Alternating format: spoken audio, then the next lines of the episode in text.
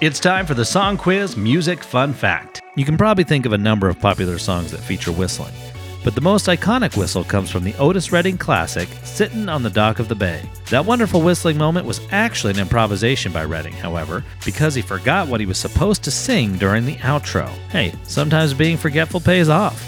That's your Song Quiz Music Fun Fact.